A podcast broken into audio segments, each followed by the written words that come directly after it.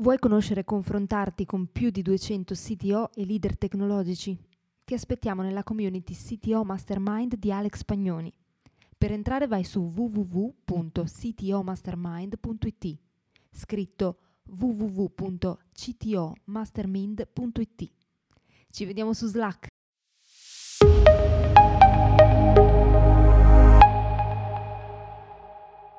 Vero, avere un mentore aiuta a crescere evitando di ripetere gli errori fatti da altri prima di noi. Ma il tuo team è sempre disposto a crescere e a farsi guidare da un mentor? E qual è la giusta relazione da instaurare fra mentore e mentee? Ne abbiamo parlato con Alex Spagnoni e la community del CTO Mastermind in questo CTO Lunch. Buon ascolto! Benvenuti a tutti a questa puntata del, del CTO Lunch qua su Telegram. Um, oggi parliamo di, di, un argomento che abbiamo visto nella community essere molto, molto caro a tutti, che è quello del mentoring. Quindi il mentoring sia uh, del CTO verso le persone del proprio team, ma, del, ma anche del CTO stesso. Quindi um, come fare mentoring, chi cercare come mentor e quali sono le caratteristiche eh, adatte per un mentore per il mentoring come processo. Lascio la parola ad Alex. Buongiorno a tutti. Allora, intanto ultime ore per poter acquistare il biglietto per Sito di domani. Siamo già a un bel numero, rimangono pochissimi posti liberi, quindi chi già non l'ha fatto è meglio che ne approfitti adesso. Allora, detto questo, oggi parliamo appunto di mentoring eh, e effettivamente, come ha anticipato Sara, è un, è un, tema che è molto sentito perché abbiamo proprio fatto un poll dei nostri qualche giorno fa, è stato uno che ha ottenuto anche molti voti. Eh, ne ha avuti in particolare sulla risposta, la domanda è, hai avuto un mentor nei primi anni come CTO? Ecco, la risposta che ha avuto più voti di tutti eh, no, ma mi avrebbe aiutato molto. 17 voti. Abbiamo soltanto 1, 2, 3, 4 voti su altre risposte sparse. Soltanto una persona pensa che non le sarebbe stato d'aiuto. Eh, soltanto una l'ha avuto. Eh, uno la sta cercando proprio in questo momento. Un altro afferma che difficilmente un CTO può avere un mentore all'altezza. Allora, partendo proprio da questo dato, eh, diciamo c'è un po' la conferma di quello che è anche uno dei motivi stessi per il quale a un certo punto ho pensato proprio di fondare la community del sito Mastermind, perché c'è il problema di avere qualcuno che ci possa fare da guida, che ci possa riversare le esperienze in un ruolo come quello di un leader tecnologico che ha delle responsabilità eh, che non ha molte possibilità di confronto e soprattutto non ha molte possibilità di avere un travaso di esperienza, un bel concentrato di errori già fatti senza doverli eh, a sua volta rifare reinventandosi la ruota e sprecando anni nel eh, risolvere problemi che sono già stati risolti da altri. Ecco, questo è un po' uno dei concetti di, di fondo del, del mentoring. Ecco, chiaramente oggi ne parliamo proprio da due punti di vista, sia appunto dal CTO, cioè avere mentoring come CTO, ma come anche CTO che a sua volta può fare da mentore ai membri del team. Sono due questioni simili ma anche diverse allo stesso tempo. Diverse proprio per il ruolo peculiare che ha il CTO, eh, simili perché comunque si tratta chiaramente di eh, avere a che fare con un tipo di rapporto che è particolare, che non è quello del coaching. Infatti una delle questioni è che c'è proprio un po' di confusione spesso tra cosa si intende per coaching e mentoring. Dove per coaching, se vogliamo proprio dare un po' delle definizioni per capirci meglio, ecco, per coaching noi intendiamo un qualcosa che porta ad apprendere delle skill per un determinato obiettivo che può essere pianificato, no? cioè possiamo dire facciamo tot lezioni di coaching per ad esempio, un esempio che ho fatto anche in un altro contesto, quello di uh, come fare una presentazione, ad esempio, no? davanti ad una platea. Ecco, quello lì è uno skill che si può apprendere, eh, cioè può essere un coach che appunto ci allena nel fare questo, ci dà chiaramente la sua esperienza, però fondamentalmente è un qualcosa che ha tendenzialmente una durata più o meno predefinita su un programma che si può definire fin dall'inizio, no? magari si valuta quella che è l'esperienza della persona che eh, a questo punto beneficia del lavoro di un coach, ma è questa un po' la logica. mentre quello del mentoring è un rapporto che potrebbe non avere una scadenza predefinita, potrebbe andare avanti, anzi spesso avanti per anni. Un coaching difficilmente va avanti più di un anno, ci sono anche dei casi, ma invece è più facile che un mentoring possa andare avanti per, per anni. In questo caso non si tratta di avere un programma predefinito di punti da, uh, da prendere o una questione tattica come appunto come fare una presentazione, come fare public speaking. È una cosa che riguarda più lo sviluppo della persona, sia proprio personalmente che anche a livello professionale, ma dal punto di vista di metterlo nelle condizioni di raggiungere più facilmente degli obiettivi e appunto, come dicevo prima, anche evitare di fare degli errori che si possono assolutamente evitare perché qualcuno, cioè il mentore, ci è già passato prima. Quindi un percorso di mentoring appunto difficilmente ha un programma, spesso non ha neanche una cadenza predefinita. Quello del coaching magari può essere vediamoci una volta alla settimana, due volte alla settimana, eccetera. Quello del mentoring è un po' più, diciamo, on demand, quando serve, eh, proprio perché magari va a coprire quella che è l'esigenza, la sfida che ha in quel momento il mentee. Quindi potrebbe essere anche un qualcosa per cui magari per diversi giorni ci si sente, poi passano alcune settimane e non si sente più. Eh, ed è normale, perché poi nel frattempo il leader tech o futuro leader tech eh, magari impegnato proprio nel portare avanti ciò che poi il mentore gli ha spiegato, gli ha aiutato a, a come affrontare una certa situazione. Quindi questo qui per darci un po' una definizione importante, uno spartiacque. Quindi noi oggi parliamo di, di mentoring sostanzialmente. E volevo chiedervi a questo punto eh, quali sono secondo voi le difficoltà ulteriori rispetto a quelle che ho già detto, per le quali poi effettivamente pochissimi hanno avuto la possibilità di fare mentoring. E volevo chiedervi anche dal punto di vista vostro se avete avuto l'occasione di fare voi stessi invece da mentore per qualche membro del vostro team che magari eh, poteva diventare un futuro tech lead o un ruolo di questo genere, magari CTO che fa mentoring a un engineering manager o cose del genere. Quindi tanto vi lascio la parola per, per lanciare la discussione e chiedere se qualcuno ha delle esperienze in questo senso, vuol dire la propria. Sì, mi inserisco io. Eh, grazie Alex. Mm, allora, mm, non ho avuto mai un mentor, questo io sono, rientro in quelli che ha votato, hanno votato quell'opzione mi sarebbe stato molto utile, sicuramente molto utile.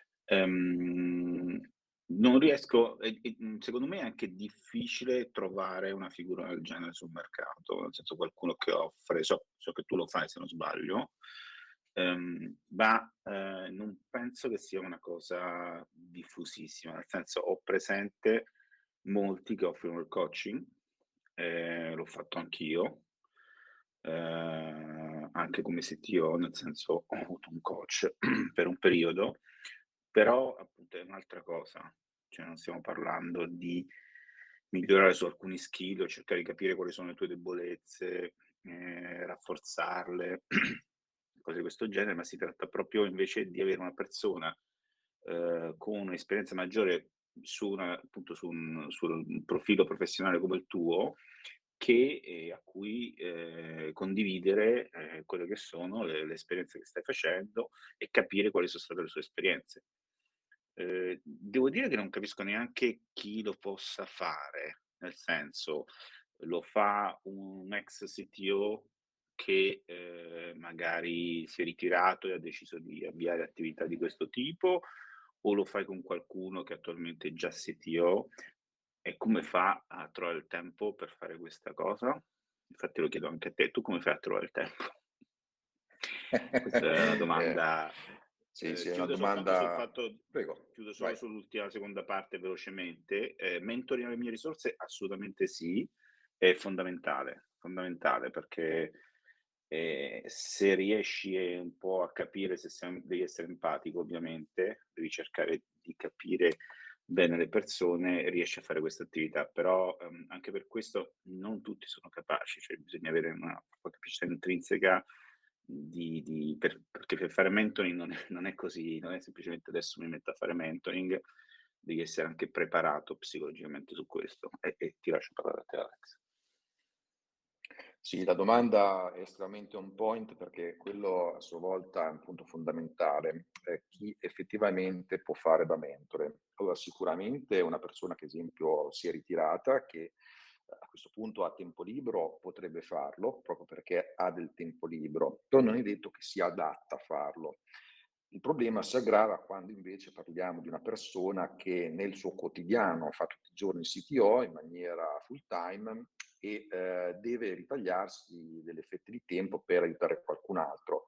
Da qui il punto è quello da una parte dell'affidabilità a questo punto, perché eh, quando una persona ha bisogno di un mentore tendenzialmente ne ha bisogno in tempi tutto sommato abbastanza rapidi, perché magari si tratta anche di avere a che fare con un problema anche importante, urgente, proprio per la quale serve l'esperienza di chi ci è già passato. Quindi dover fare affidamento ad una persona che eh, ti dice no, guarda, prima di due settimane non se ne può parlare perché sono preso fino al collo dai miei impegni quotidiani come CTO, eh, quello è un po' un problema.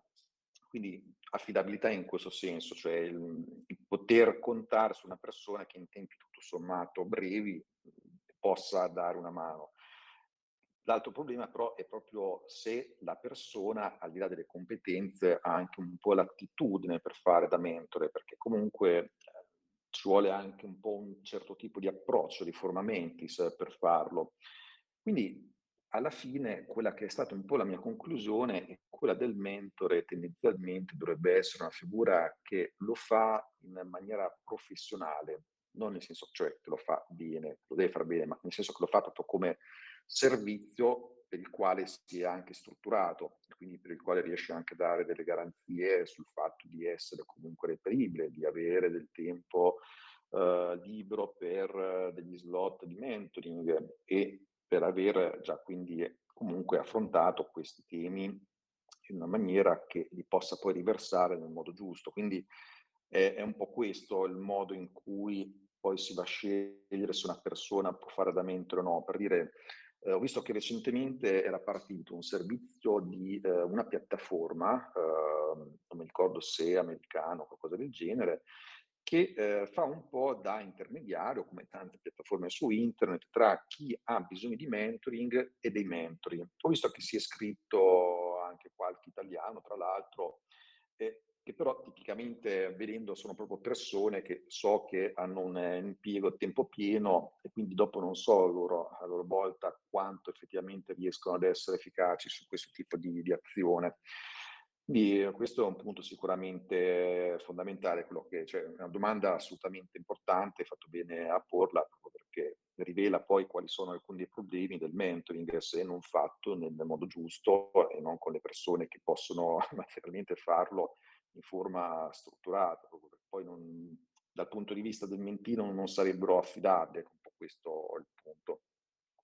Tra l'altro oggi non abbiamo ospiti, eh, proprio perché l'abbiamo impostata la CTO Lunch di oggi, proprio per parlare assieme di questo tema, non tanto in funzione di un CTO show che è stato fatto o non fatto, ma proprio perché vedendo anche proprio quel, quel, quel poll che abbiamo fatto, ecco, era visto proprio quel risultato molto interessante che esprimeva proprio l'esigenza di tirare fuori questo argomento. Quindi è un po' per questo che oggi parliamo di, di mentoring senza avere un ospite specifico. Quindi se avete anche altre domande da fare, io ci sono volentieri, eh, quindi chiedetemi pure oppure raccontate la vostra o anche casi in cui magari avete provato a cercare ma non avete trovato, qualche aneddoto, quindi se qualcuno vuole intervenire, prego.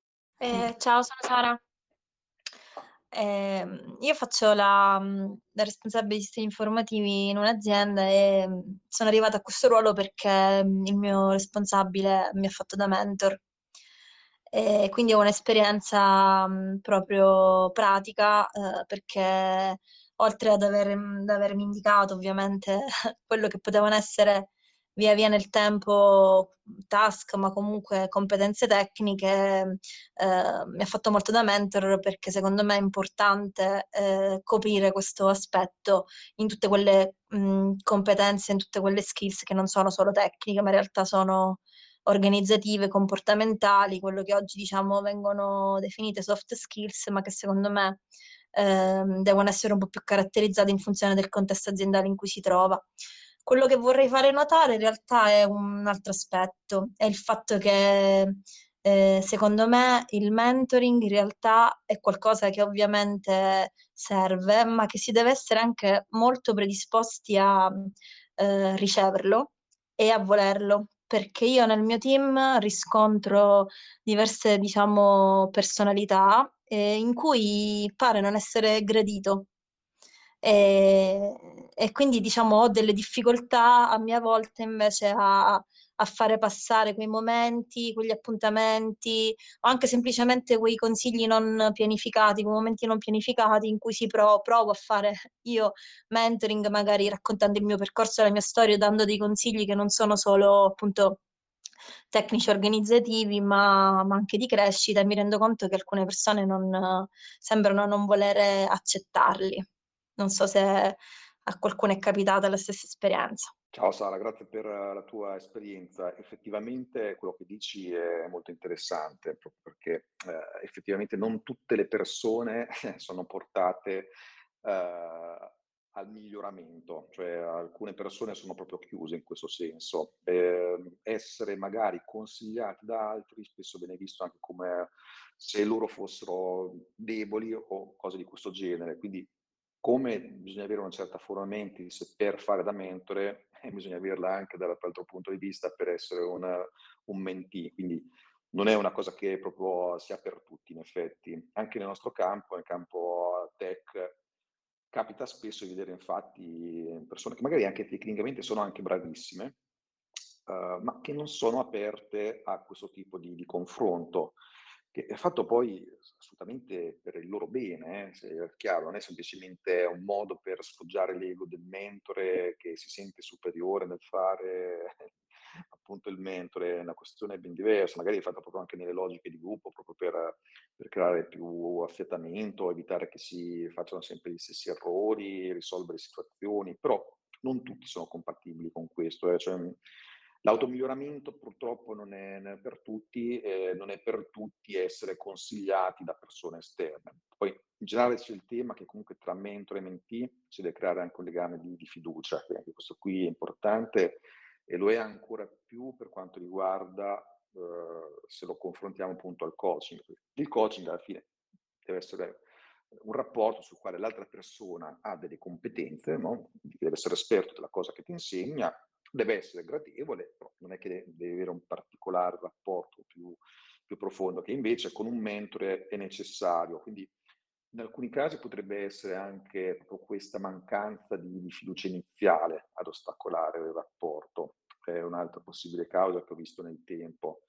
E qui magari è un po' il mentore che dovrebbe fare qualcosa per uh, conquistarla questa fiducia se serve. Poi dopo bisogna vedere caso per caso, sto parlando massimi sistemi, però sicuramente è un fattore importante. Qualcun altro che ha avuto i problemi che ha affrontato Sara? Volevo solo aggiungere una cosa, Alex. Eh, Sara ha centrato un punto importante. Eh, guardate che essere il capo di chi appunto poi vuoi fare è una difficoltà in più cioè, il problema è anche che tu sei il capo di quella persona che c'è davanti. E io l'ho vissuto anch'io questi problemi e certe volte è legata proprio anche alla gerarchia aziendale.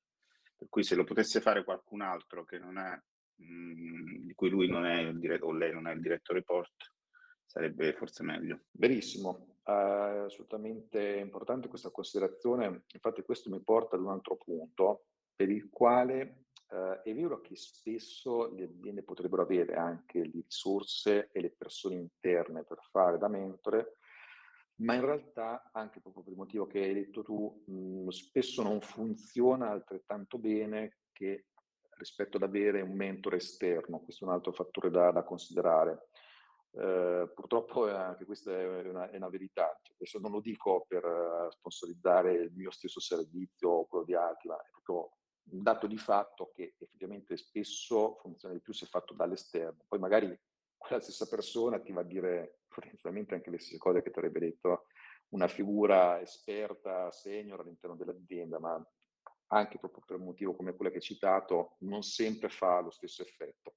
Infatti in questo senso volevo suggerire a Sara di provare con le persone più difficili, fare un tentativo provare a trovare una persona all'interno del gruppo che magari può fare quello che vorresti fare te. Questo è il suggerimento do. Sì, grazie. Per esempio, diciamo, mhmm, qualche anno fa abbiamo fatto, effettivamente anche più di una volta, dei percorsi di coaching e anche di counseling di gruppo. Ed effettivamente sono serviti tantissimo, ma erano appunto dei delle persone esterne eh, che oltre ad aiutare in un percorso di qualche mese, poi ovviamente, diciamo, essendo stato un evento, diciamo, un'organizzazione voluta dall'azienda, portavano anche poi ad avere dei feedback di valutazione da parte di un ente esterno ed effettivamente comunque è servito a entrambe le parti. Ehm, riguardo poi il mentoring, effettivamente forse mh, dipende sempre mh, per quali aspetti secondo me mh, serve e per cui si possa scegliere se far intervenire mh, appunto un ente esterno o farlo internamente. E, ehm, no, le mie difficoltà ovviamente si tratta, erano rivolte appunto a individuare qualcuno nel team che lo possa fare internamente, ehm, però le, appunto le, concordo con quello che diceva Roberto sul fatto che quando sei diciamo il manager di queste persone eh, è fondamentale che, che ci sia quel rapporto di fiducia e anche forse un po' di confidenza per accettare quello che si, si possa dire diciamo consiglio come mentoring. Eh, però potrebbe essere effettivamente un'opportunità magari prendere l'iniziativa di fare da mentor dando, non so, una specie di compito interno per il miglioramento interno al gruppo e quindi magari promuovere qualcuno anche che lo voglia fare a fare da mentor quando, quando la persona che ci ha provato non ha voluto, non ha creato questa, eh, questo filo, come, come lo chiamo io. Potrebbe essere effettivamente un tentativo quello di dire eh, pro- promuovere, diciamo, fra virgolette, perché ovviamente non parliamo di ruoli, a, a mentor di, di una determinata persona o gruppo, perché no? Sì, interessante. L'altro ti volevo chiedere, Sara, eh, visto che hai parlato anche proprio di soft skill, eh, su quali in particolare hai avuto modo di, di fare mentoring verso queste persone? Te lo chiedo per curiosità.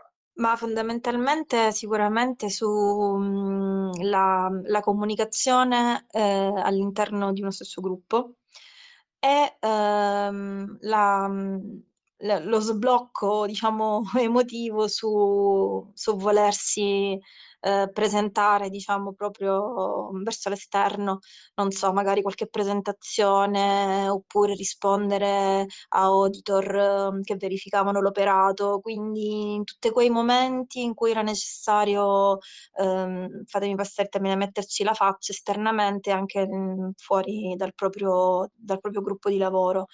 Ehm, quindi sia la comunicazione interna per eh, i confronti o le pianificazioni, anche le scelte tecniche, eh, diciamo, giornaliere, che poi per eh, quello che è la presentation.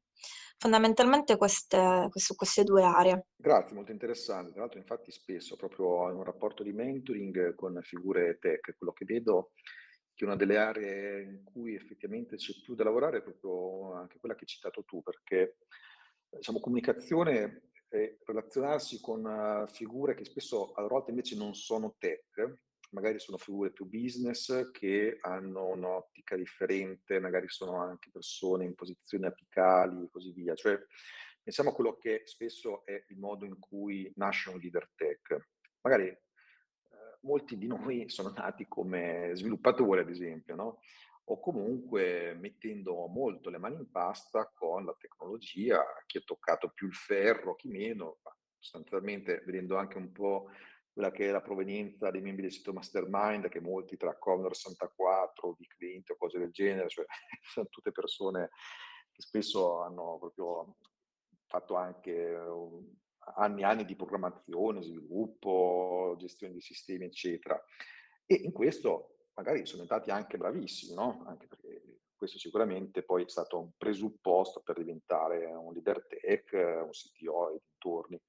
Ma nel, questo processo non sempre hanno costruito proprio quelle capacità di comunicazione e di relazionarsi con persone, figure che invece hanno un linguaggio, un'aspettativa molto diversa. Cioè, qual è un effetto che ho osservato spesso? Che eh, persone che sono diventate CTO eh, nel momento in cui sono dovute confrontare con, ad esempio, il board dell'azienda, titolari, CEO figure di questo genere eh, sono finiti nella fossa dei leoni e non avevano gli strumenti relazionali, le skill, le soft skill per, per sopravvivere. Questo poi pensando che molte volte il primo team del CTO non è quello tech, ma è quello business, per il quale fanno poi un po' da ponte.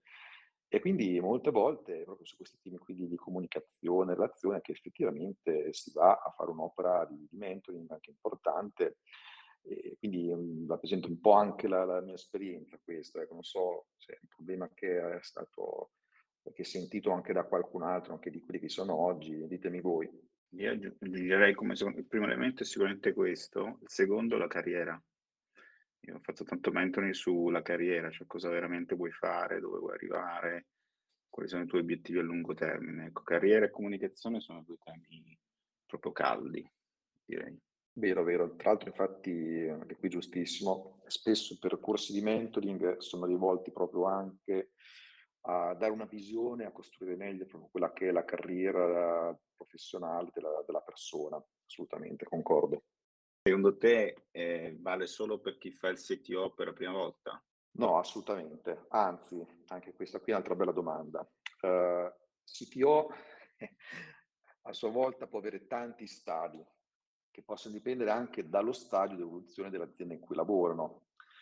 E anche una persona che già da qualche anno CTO in un'azienda che ancora non, ha, non è diventata una scale up, può avere costruito molta esperienza nel gestire tutta una serie di questioni, nell'affrontare le sfide tipiche di crescita fino a quel livello di quell'azienda, ma poi a un certo punto, quando magari ad esempio l'azienda scala, non diventa appunto la classica scale up o comunque cresce, cambia completamente spesso il livello di sfida, perché un po' anche parlando con tutte le persone nei vari siti show, questo è emerso tante volte, man mano che le aziende evolvono e crescono, spesso è come se tipo, anche nell'arco di un anno fossero aziende completamente diverse.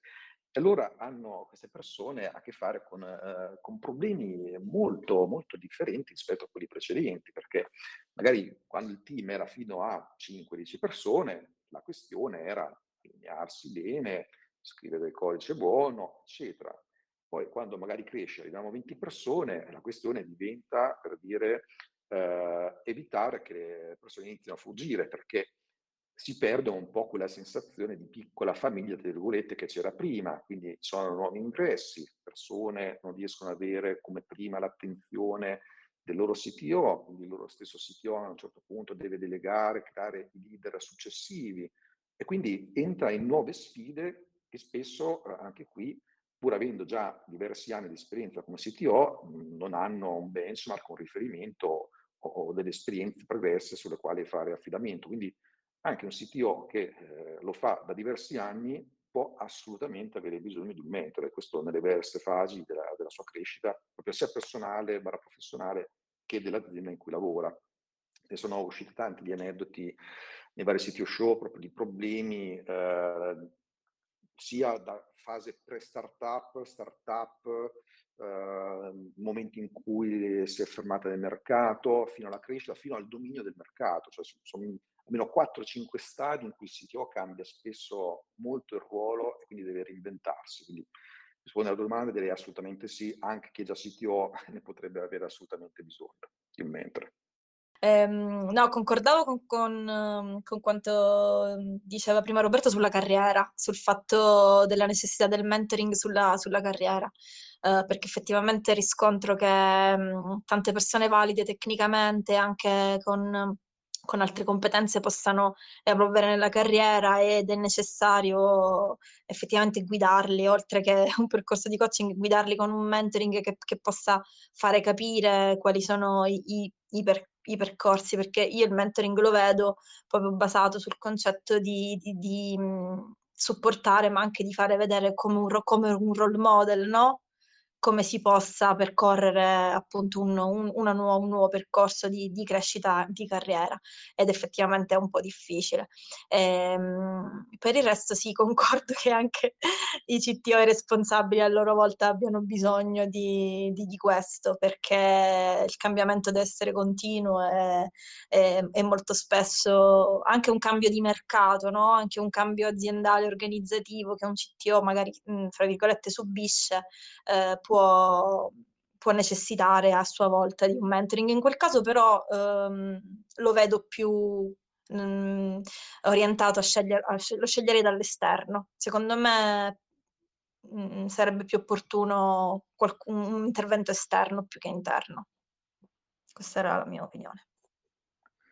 Tra l'altro, per assurdo, una persona potrebbe anche avere più di un mentore, non per forza uno solo, perché mm, soprattutto quando sono tutti questi tipi di evoluzioni, non è detto che il mentore sia in grado di dare un proprio apporto su tutte. Quindi, vabbè, adesso qui stiamo parlando anche un po' quasi di fantascienza, perché già il problema è spesso averne anche solo uno.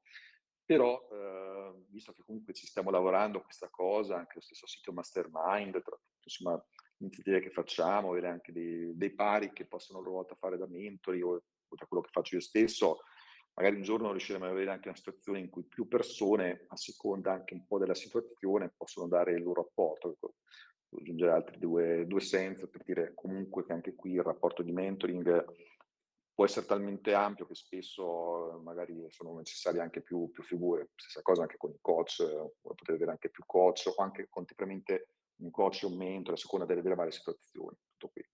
Faccio io una domanda a tutti voi e, mhmm, probabilmente è una domanda un po' ampia che ha una risposta che dipende.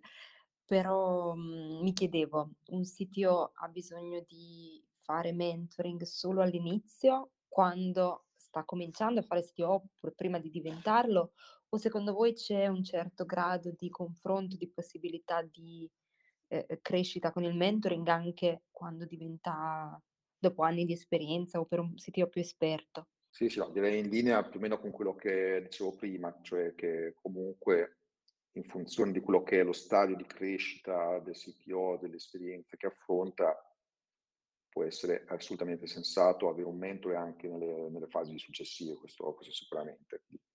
Quindi, confermo quanto detto prima.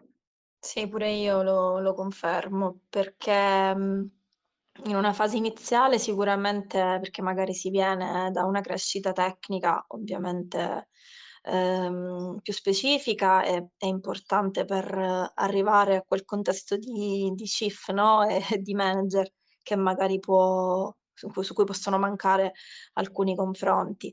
Ehm, per il futuro, secondo me, pure, ma come dicevo prima, appunto, magari più per un concetto di, di, di, di, cambio magari di mercato, per esempio anche per fronteggiare ehm, tutti quegli aspetti di, problematiche o di, risk management, insomma per approfondire magari alcune di quelle eh, competenze manageriali che forse non, non, sono, non sono mai state affrontate prima, quindi comunque sempre in una sorta di eh, miglioramento continuo per coprire ovviamente gap che ci sono sempre.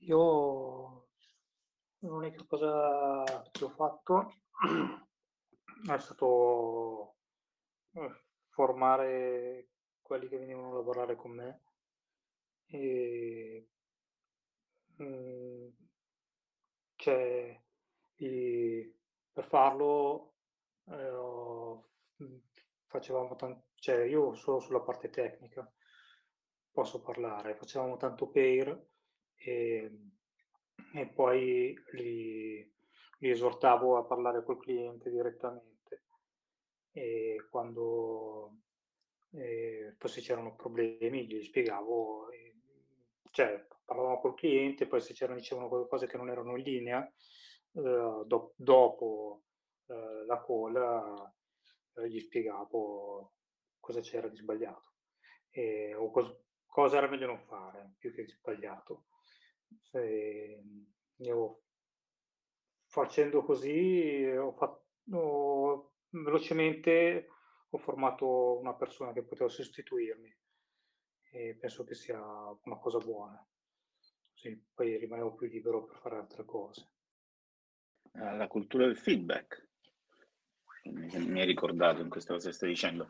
Nel senso, mi raccomando, uh, chiedere feedback sempre o diciamo anche proprio insegnare alle persone a, a dare feedback quando si succedono certe cose, tipo dopo un meeting con un cliente, uh, sessioni di feedback, cosa, è andato tutto bene, cosa si poteva migliorare. Questa è una cosa molto importante, Andrea, sono, sono d'accordo, hai fatto molto bene. Ehm, Alex mi chiede la mia esperienza, io eh, mi ricordo che abbiamo già parlato di questo, tra l'altro. E, ehm, l'unica cosa che volevo raccontare una mia esperienza è io mi sono reso conto che la mia esperienza di manager eh, mi ha aiutato tantissimo a diventare CTO. Ehm, e quindi ho sempre delle perplessità quando vedo un CTO che non ha fatto il passo precedente, cioè non era un manager, ma era magari semplicemente un bravo tecnico, un bravo leader tecnologico, che è un'altra cosa, ovviamente, e poi diventa CTO. Su quello ho sempre mh, avuto dei dubbi, no? Se effettivamente mh, il passo è corretto, eh, mentre se tu hai già un'esperienza di manager eh, e quindi determinate cose già le vedi e poi ti torneranno quando fai il CTO, che comunque è un mestiere ancora diverso, però ti porti dietro un bagaglio che sicuramente ti aiuta proprio a fare il CTO. Questo, questa stata la mia esperienza e secondo me cioè, è stata una cosa positiva questa. Concordo assolutamente, infatti qui il problema è proprio quando si diventa CTO senza aver fatto alcuni passaggi intermedi. Magari si è iniziati appunto con una carriera puramente tecnica e all'improvviso si fa lo switch, eh, oppure magari si parte direttamente come CTO quando sei magari un co-founder tech, allora partiamo magari quasi da zero su certi skill. C'è infatti un tema che è quello della career ladder, diciamo così.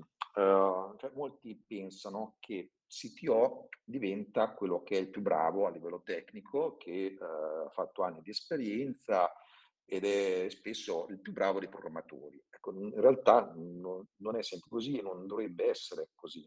Anzi, a maggior ragione, se uno è il più bravo programmatore, forse dovrebbe continuare a fare il programmatore e specializzarsi ulteriormente.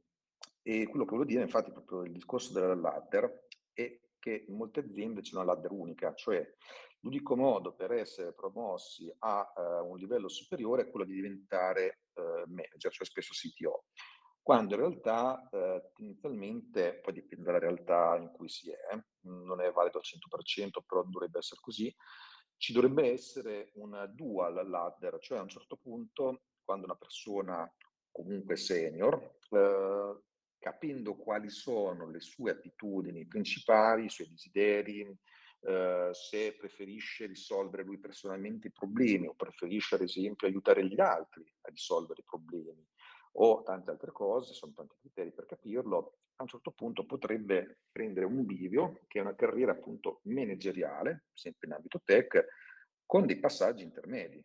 A seconda del tipo di realtà potrebbe essere un engineering manager, eh, oppure può essere un altro tipo di, di, di figura, ci sono tanti nomi, eh, dipende se è un'azienda di consulenza, un'azienda di prodotto, come è strutturata, eccetera. E quindi molte volte quando la dual ladder è stata strutturata bene, prima di diventare CTO già si hanno avuti dei ruoli più manageriali, magari non ancora apicali, non ancora così importanti, magari non così tanto confronto col business, ma alcune esperienze sono state fatte. Stessa cosa per chi ha avuto delle esperienze manageriali in altro ambito, ha sicuramente qualche arma in più, soprattutto dal punto di vista soft skill e dintorni, rispetto a una persona tecnicamente molto brava, che però i passaggi non li ha fatti. Quindi mi torna assolutamente l'esperienza che hai avuto e sicuramente l'esperienza ideale è proprio quella, anche in termini di mentoring, persone che già hanno avuto qualche tipo di ruolo di management eh, hanno sicuramente meno difficoltà, hanno meno bisogno di mentoring, potrebbero averne comunque bisogno. Il problema è proprio per chi fa il salto da una carriera tech pura e, e si ritrova con un ruolo che, di cui non ha costruito prima tutti i soft skill, le capacità manageriali e dintorni. Ma io pensavo che nella realtà italiana, con aziende non tanto grandi, secondo me ci sono tante aziende che non sono pronte a utilizzare questo tipo di consulenza per svariati motivi. Primo perché magari non riescono a capirla E da questo punto di vista, eh, secondo me, non so se possa essere anche come indicazione utile a, a tuo business, Alex, eh, non la proporrei come cosa indirizzata solo ai CTO, ma a livello manageriale in generale. E poi le aziende non, non c'è una buona armonia eh, a seconda delle parti che fanno richiesta o che la propongono, può essere questo tipo di consulenza eh, interpretata come un'ingerenza, una manifestazione di difficoltà se uno lo chiede. Cioè, secondo me non in tutte le aziende c'è la, la tranquillità, anche la tranquillità necessaria per uh, ricorrere. Sì, qui chiaramente c'è anche un fattore di arretratezza su alcuni temi di cultura aziendale per la quale molte realtà cose come il mentoring non, non se lo immaginano neanche come concetto. Chiaro, poi in realtà più smart, più avanzate, questi sono punti già smarcati, però effettivamente non è sempre così.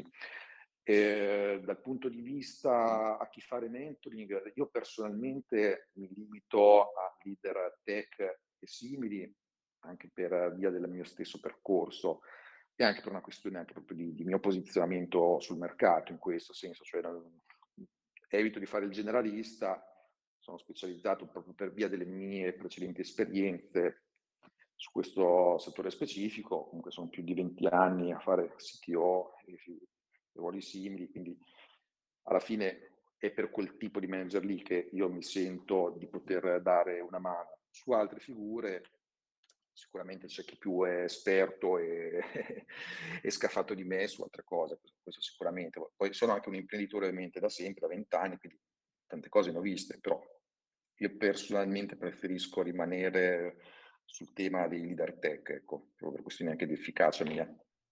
E ti è capitato anche qualcuno che magari ti ha chiesto questo tipo di consulenza perché voglio far diventare CTO mio cugino oppure voglio sapere se questo CTO è buono, quindi ti hanno chiesto un, un, una valutazione mascherata da mentoring? oh, adesso proprio mascherata da mentoring, no, ci sono state occasioni in cui eh, è stato chiesto proprio di valutare l'efficacia del CTO residente in casa e questioni simili. Questo soprattutto da persone, magari imprenditori, eh, che non erano in grado loro di valutare bene questo tipo di, di, figura, perché magari non avevano le competenze tecniche per farlo. Okay? Cioè, eh, questo è un problema molto ricorrente che hanno molti founder, ma anche non solo, per i quali spesso proprio ci mi chiedono dei confronti, proprio questo qui, cioè di eh, avere un aiuto a valutare se il reparto tech, in particolare lo CTO, la figura che, che fa quel ruolo, sono validi oppure no, non se ne rendono conto, vedono soltanto che delle cose vengono disattese, per dire, anche in questi giorni è arrivata una richiesta di questo tipo, eh, vediamo che i nostri sprint falliscono tutti, non c'è il coinvolgimento del CTO, eccetera. Questo chiesto da figure imprenditoriali che probabilmente non hanno la cultura tech e le competenze per valutarlo. Questo assolutamente accade, questo sicuramente sì. Eh, in altri casi mi è stato chiesto di fare dei veri e propri audit per, per, per valutare qual era l'efficacia. In quel caso è stata sicuramente più strutturata la faccenda.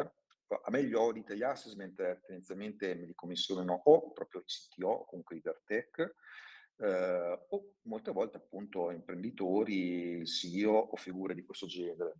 E in alcuni casi sono anche molto sensati i loro, loro paure, perché effettivamente mi ricordo ancora un caso di un grosso digital media nativo digitale, eh, dove parlando con il loro CTO, eh, che avevano un team a Roma, uno a Milano, eh, avevano il problema di, de, del lavoro distribuito, a un certo punto vado a verificare che tipo di repository utilizzavano, usavano ancora l'antiquissimo SVN, no? E, eh, chiedo, ma tu hai problemi ad avere lavoro da remoto o funziona tutto bene? Vedendo il codice, che erano giga e giga di, di codice, no, assolutamente avevamo benissimo da, da remoto, ma allora qui fate branch, fate cose del genere, perché ovviamente SVN su queste cose non funziona bene quanto può funzionare Git, no? che è un concetto ben diverso. Adesso non voglio andare a scendere nel tecnico, non, è quel senso, però semplicemente effettivamente ho di fronte un CTO che è rimasto molto retrato e non dava risposte convincenti, quindi effettivamente in quel caso la proprietà vedeva certe cose ed erano corrette, altre no, perché era la stessa parte di management che creava i problemi del tipo eh, non vedevano mai la luce tutta una serie di feature che andavano avanti per mesi e mesi. Eh, I miei referenti business convinti che fosse il problema dato tecnico, ah, ma com'è possibile che qua sono cinque ticket aperti e sempre gli stessi da mesi non vanno avanti? Sono un branco di incompetenti. Uno magari che non è esperto dice, eh sì, effettivamente, no, invece, conoscendo i miei polli, ho scoperto che invece il problema era lato business, quindi nel modo in cui trattavano, gestivano tutte queste richieste in maniera furiosa. Quindi però, insomma, per rispondere alla domanda, sono capitate cose simili, ecco, non spacciandole per mentoring, però di, di aneddoti ne ho sicuramente. Mi viene in mente una storia mh, di pura consulenza in realtà di Anderson Mossati, penso che sia una cosa degli anni 90 addirittura, dove il capo, mi pare padrone dell'azienda, aveva chiesto una revisione dell'azienda ad Anderson Consulting e dopo aver analizzato bene la situazione, questi gli hanno dato la risposta per capire che doveva rispondere a qual è il problema della mia azienda e la risposta era il problema della tua azienda sei te perché sei una emerita testa di, che rendi difficile il lavoro a tutti. Ecco. Sì, sì, guarda, mi torna al 100%. Tu non sai quante volte eh, con Accelerant eh, studiamo report di questo tipo che bastano duro soprattutto i nostri committenti Dopo ce lo possiamo permettere perché siamo, lasciatemi dire, credibili su questo, quindi abbiamo già creato no, insomma, l'autorevolezza, la fiducia, eccetera. Però molte volte è proprio la, quella parte lì che va bastonata parecchio. Sono casi anche recenti che stiamo seguendo, dove anche lì si pensa che il problema sia in un reparto tech, in realtà maturissimo, problemi stanno altrove, sicuramente. Noi li evidenziamo e capita, quindi capisco benissimo quello che a suo tempo ha fatto l'azienda di consulenza. Non è una cosa assolutamente rara, eh? anzi. Grazie Roberto di aver riportato questo aneddoto e anche grazie a tutti di aver condiviso la propria esperienza e anche questa ultima che ci hai raccontato tu Alex. Mhmm, se non ci sono altre altre particolari domande o curiosità, vi ringrazio di aver mhmm, di aver partecipato. Ehm, è stato un episodio, ehm, più di confronto su su quelle che sono state anche le difficoltà che avete incontrato in prima persona e questo porta sempre molto valore. Come al solito ritroverete questa questa puntata registrata nel nel sito Lance, quindi può essere ascoltata o fatta ascoltare a chi pensate che serva. Come diceva oggi Alex, domani ci sarà il CTO Dinner, che è il primo evento del CTO Mastermind di persona, quindi siamo molto emozionati. Mm, sono rimasti 4-5 posti, quindi chi non si fosse ancora prenotato e volesse partecipare ci fa, ci fa molto piacere accoglierlo. E ci vediamo su Slack o con qualcuno domani, domani a Milano. Grazie, a presto. Ciao a tutti, ciao ciao. Ciao a tutti, ciao. Ciao, grazie, ciao ciao.